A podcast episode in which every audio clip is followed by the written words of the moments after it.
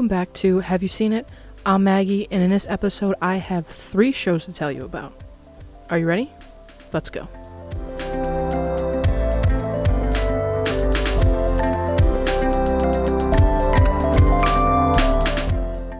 Okay, so before you start freaking out, I'm not going to go in full depth with these three shows, but since this is the 10th episode and this is the first real achievement, even though I guess uploading the first episode would be the first achievement, but reaching 10 episodes is special to me, anyways. And I want to thank all of you so much for the support and for listening to the other nine episodes and the update episode that I put out, because you did listen to all of them, right? But like I was saying, this is the first real landmark, so I wanted to do something special and go over some shows that I don't think I'd be able to do a full episode about because either there were only six total episodes or the way that they're set up doesn't allow me to go over them for around 30 minutes or so without giving away too much. I am going to do them in order of how much I like them.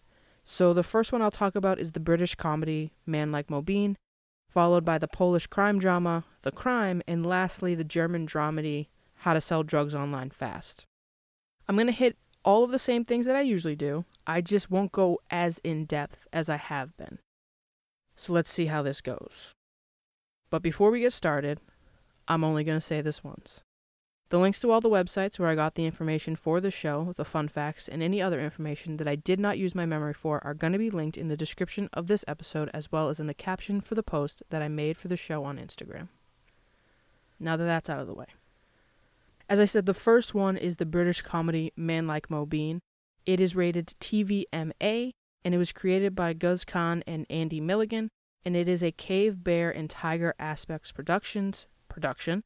It was distributed by BBC Three on iPlayer, and the first two seasons are available on Netflix. There are three total seasons, with the third one just being released in January of this year. The first two seasons have four episodes, and season three has five episodes. Each episode is only about 20 minutes long, so like I said, I can't really do a full episode about this show, but I loved it so much that I couldn't just pass over it because I really do think you guys will enjoy it. The show takes place in Small Heath, Birmingham, West Midlands, England. If Small Heath sounds familiar to some of you, it's because it's where the main HQ for the show Peaky Blinders is located. They speak both English and Urdu in the show. There are no audio alternatives, and there are only English subtitles available. I will say they speak with a Brummy accent, so I would definitely suggest using the subtitles anyways, because the accent can be quite hard to understand if you aren't used to it. I watch mostly British shows, and even I had a hard time understanding the accent at times, so I would definitely suggest putting those subtitles on. Some disclaimers for this show are they reference drugs, though there's no usage in the first two seasons. They also swear quite a bit, and there are derogatory terms used as well. There are only four characters that I'm going to go over, and they are the four main people in the show. I'm just going to list them off real quick. The first being the title character Mobeen Dean. He's played by creator Guz Khan. Next is Eight, who's played by Tez Ilyas. I don't think Eight is his real name, but that's what they call him, so we're going to go with it. Then we have Nate Obidi. He's played by Tolu Ogunmefun. Lastly, we have Aksa Dean, who is played by Dua Karim. So the Netflix description is Mobeen is trying to be a good friend, follow the faith, and raise his teenage sister, yet his past and everyday life complicates matters. It's a pretty good description considering there are only four episodes per season, and like I said, they're only 20 minutes. They can't really put anything else, especially because each episode's dealing with something different. But Mobeen and his friends Eight and Nate get in some pretty weird situations, like that's where most of the comedy comes from. And while a lot of the episodes are super funny, they also talk about a lot of serious topics.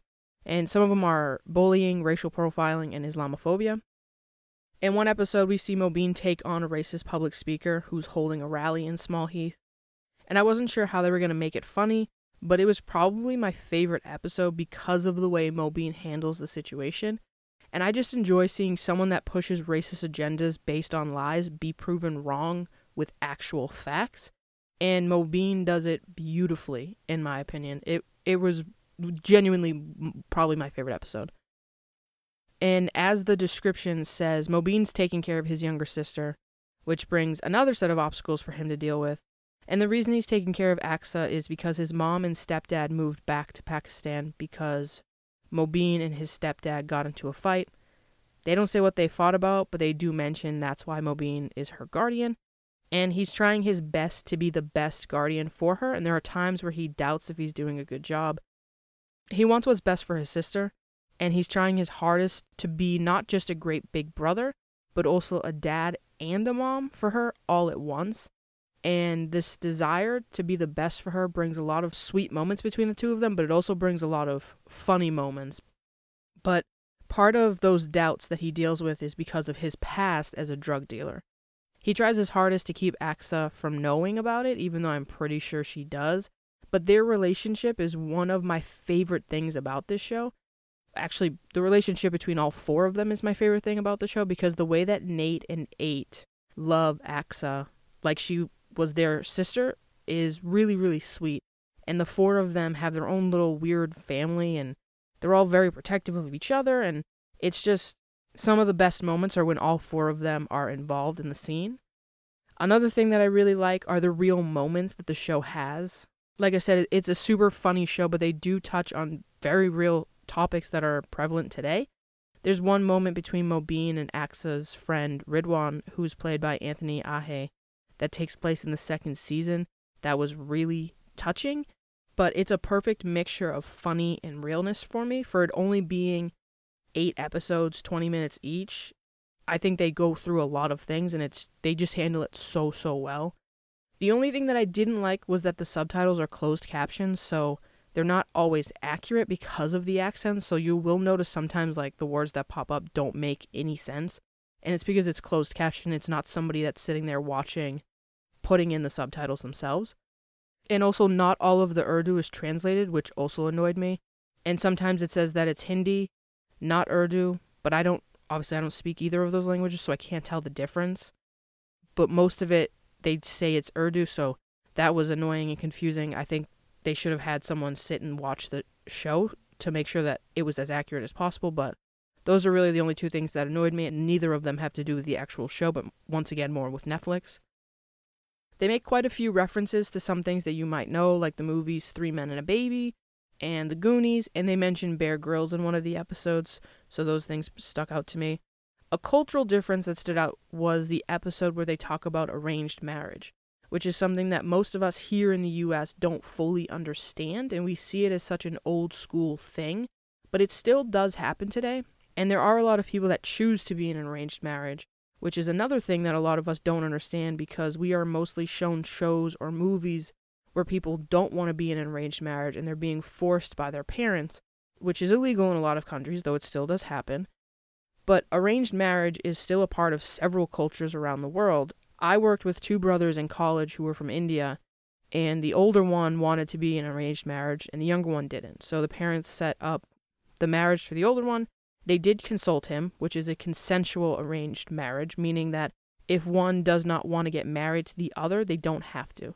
There's no shame that comes with it, there's no guilt that comes with it. They just look for somebody else, which is what the type of arranged marriage that's talked about in this show is because the woman that Mobeen may potentially marry is part of the process. When you watch the episode, you'll see what I mean by that. But the younger brother that I worked with has chosen to not be in an arranged marriage, and his parents are perfectly okay with that. And as he said when we were talking about it, they just want him to be happy, so they're not going to force him to do something that he doesn't want to do. But in the show, Mobeen is trying to decide if an arranged marriage is something he really wants to do or not.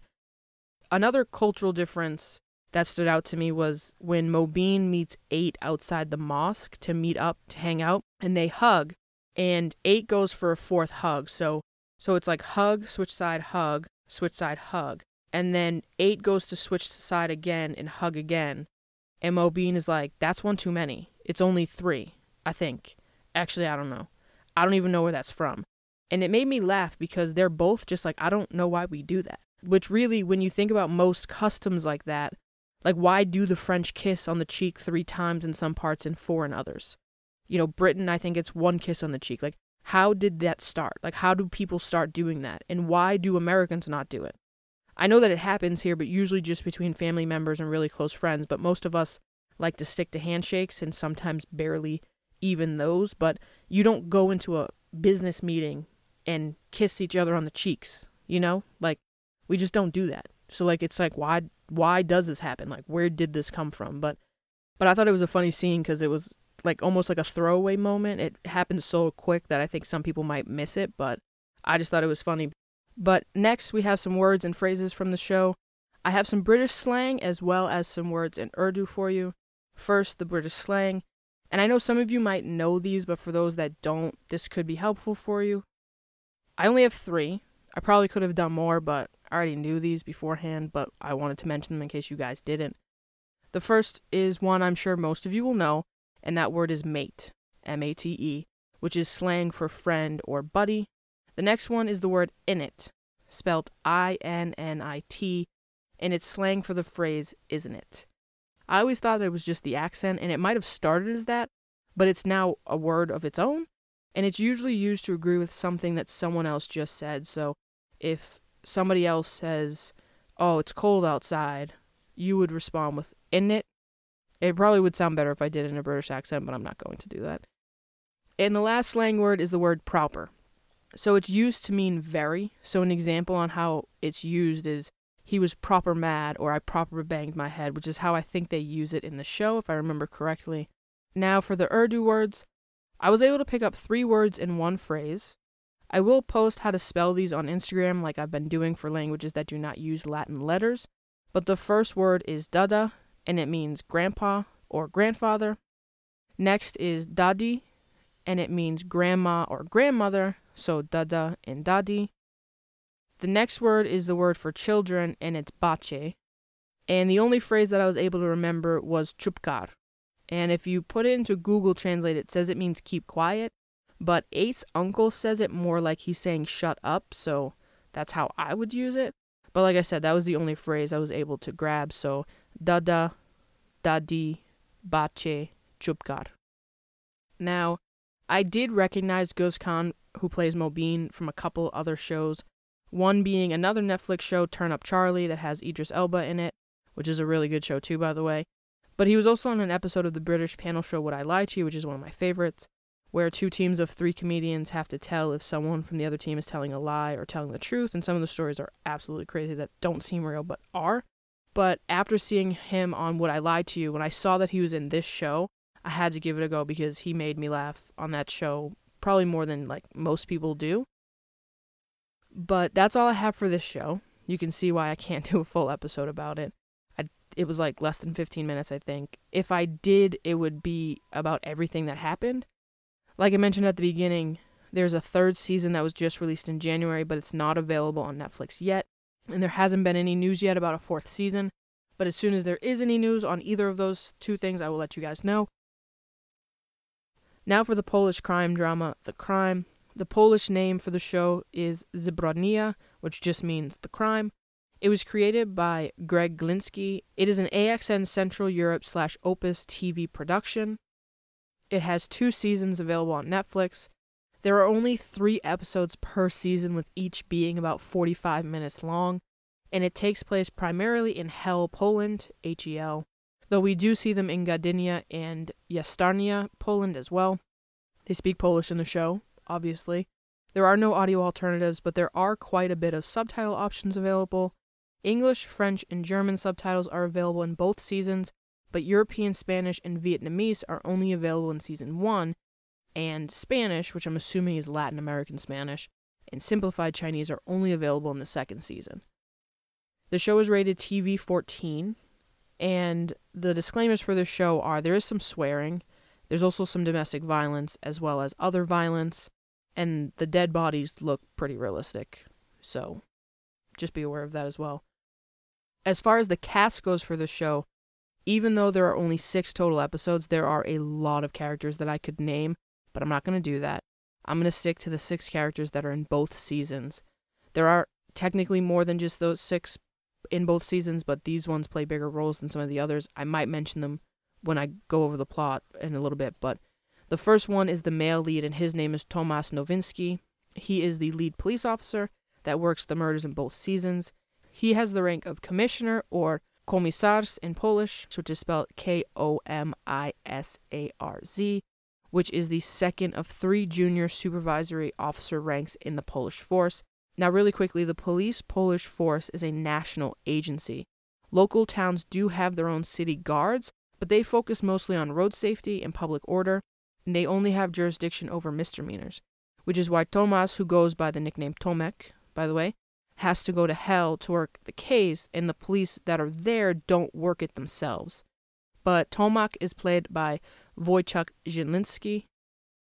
The other member of the Polish police that works the case with Tomek is Monika Krajewska, and she is played by Joanna Kuling, and she is a constable or posterunkowa, which is spelled P O S T E R U N K O W A, which is the lowest rank in the Polish police, and it falls in the junior officer section of the rank structure. But they do say that she's a brand new officer, and this is the first real case that she gets to work on. And Tomek is not really happy that he has to work with her at first, but honestly, she does a really good job considering that there are times where she's thrown into doing things for the first time all by herself in like a high intensity situation. But their boss is Maria Volska, and her rank is chief, which is Nadkomisarz, which is N A D K O M I S A R Z, and she is played by Dorota Kolak. The last police person I will mention is the local guard, Zygmunt Ruchinski. Like I just mentioned, most towns have their own local guards, and Ruchinski is one in hell. I believe he's the head of the guards there. I'm not 100% sure about that. But he helps Tomek and Monika in both seasons, and he's played by Cezary Rybinski. Now, the two non police officers that I want to mention are Agnieszka Lubczynska, who is played by Magdalena Boczarska. She finds the body of the dead man in the first season and helps Tomek with the case as much as she can. And lastly, we have Agnieszka's husband, Cezary Lubczynska. He knows the victim in the second season, and he's played by Radosław Pazura. Now, the Netflix description is the peaceful lives of the residents inhabiting a breathtaking seaside town are shaken following a series of macabre crimes. It's an okay description. I mean, they can't really say much more with only six episodes. There's literally three episodes per season. The reason I gave this show a chance was because I asked my friend to give me a random country, and she said Poland, and this was the only show I could find at the time. But the show opens up with someone pushing someone overboard and then throwing a net on them before pushing them down with a paddle and driving off. And then we see Agnieszka at the beach with her two kids, Yashik, who's played by Radosław Kuling, and Rosa, who's played by Amelia Zawadzka. But the kids are playing on the beach, and Agnieszka goes into the ocean to swim, and she's floating on her back when she bumps into the body and kind of gets tangled in the netting. And when she realizes she just bumped into a dead body, she freaks out and makes her way to the beach. And when she gets there, she calls for her kids and runs up to the beach. When we meet Tomek, he's walking around the city. He's looking in real rough shape. He looks like he might be hungover, but he's waiting for the cross light to turn. And he looks like he's about to fall asleep, honestly. Like he's just looks horrible. But we don't know he's a police officer until he gets into it with a driver who almost hits a woman who's crossing the street with her baby in a stroller while the crossing light is on. But while he's dealing with that guy, he gets a call, and then we see him at the police station and he meets with the chief in her office. And she tells him that he looks terrible, which he does. And he says she doesn't pay him to look good. And she goes, No, I don't, but taxpayers do. And then she tells him that he needs to go to hell because there was a body found. And then he goes to hell and he meets Ruchinsky at the beach and Tomek and some of Ruchinsky's guys go out to bring the body in because it was going to take too long for the fire rescue to come and retrieve the body and he was worried about evidence. But once they get the body out of the water, Tomek goes over and talks to Agnieszka and we find out that they went to high school together. Tomek was a grade above her. And at first she doesn't remember him and part of me doesn't think she remembers him from high school at all, but he knew her name before she told him it, which creeped her out a little bit. I don't blame her. But I think she gets over it when he tells her that they went to school together and she just kind of believes him because I don't think she actually remembers him. Now, because there are only three episodes in the whole season, I'm gonna leave it at that. It's not a lot, I know, but I can't really go more because it will give away. The rest of the first season is Tomek and Monika trying to figure out one, who the dead guy is, and two, who killed him. And Agnieszka has to deal with a lot. This woman has probably the worst three days I have ever seen one person have in a show. It starts with her getting tangled up with a body while swimming, and it just gets worse. Like, that might be one of the better moments of her three days. I remember telling my mom about what she goes through, and it's like, this woman can't catch a damn break. All she wants is to enjoy her time at their vacation house with her family, and literally the exact opposite happens. But like I said, the first season is them dealing with that murder. The second season, again, is only three episodes, and it's dealing with another murder in the same place. I'm not going to go into that one at all. You have to watch the show if you want to know what happens. Now, for the things I like and didn't like, there's a scene when the camera changes focus from her kids to the sea to symbolize Agnieszka changing what she's looking at without showing that it was her POV right away. And I really liked that. Like, I thought that was really cool. There's also some scenes where the camera stays focused on the head so it bounces around to keep the head in the center of the shot. And it made me nauseous. So I did not like that. I also found that because I didn't know the nicknames for certain Polish names, it got confusing when they weren't talking directly to the person. It felt like I was watching Game of Thrones and they just called everybody Lord and Lady. So, like I mentioned, the name Tomek is a nickname for Tomas. So, Tomas is the Polish version of the name Thomas. So, Tomek is the Polish version of like Tommy or Tom. There's also a character in the first season that they call like two different names. I still, right now, do not know which name is the right one because the one online is not the one that they call him the most.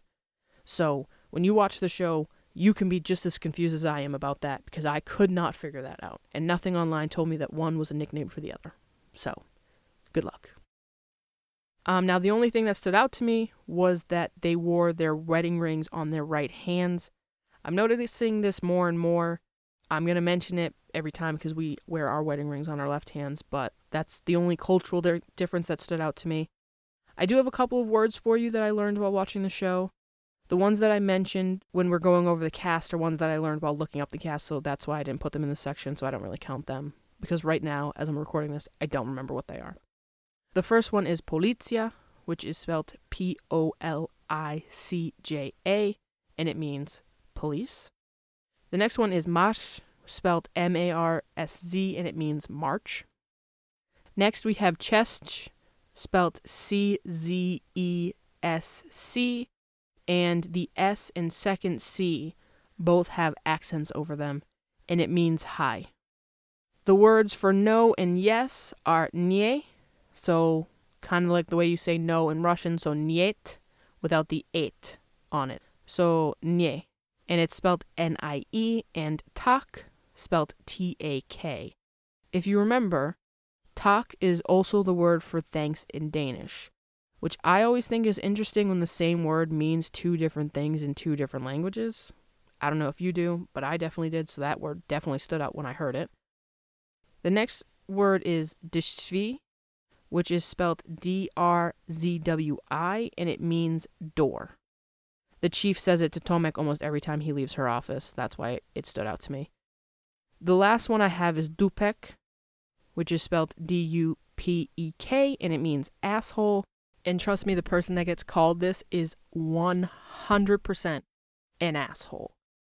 Now, I didn't recognize any of the people in this show, though there is a guy in the second season that kind of looks like Jeremy Piven, so that threw me off for a minute because I was like, I didn't know Jeremy Piven spoke Polish.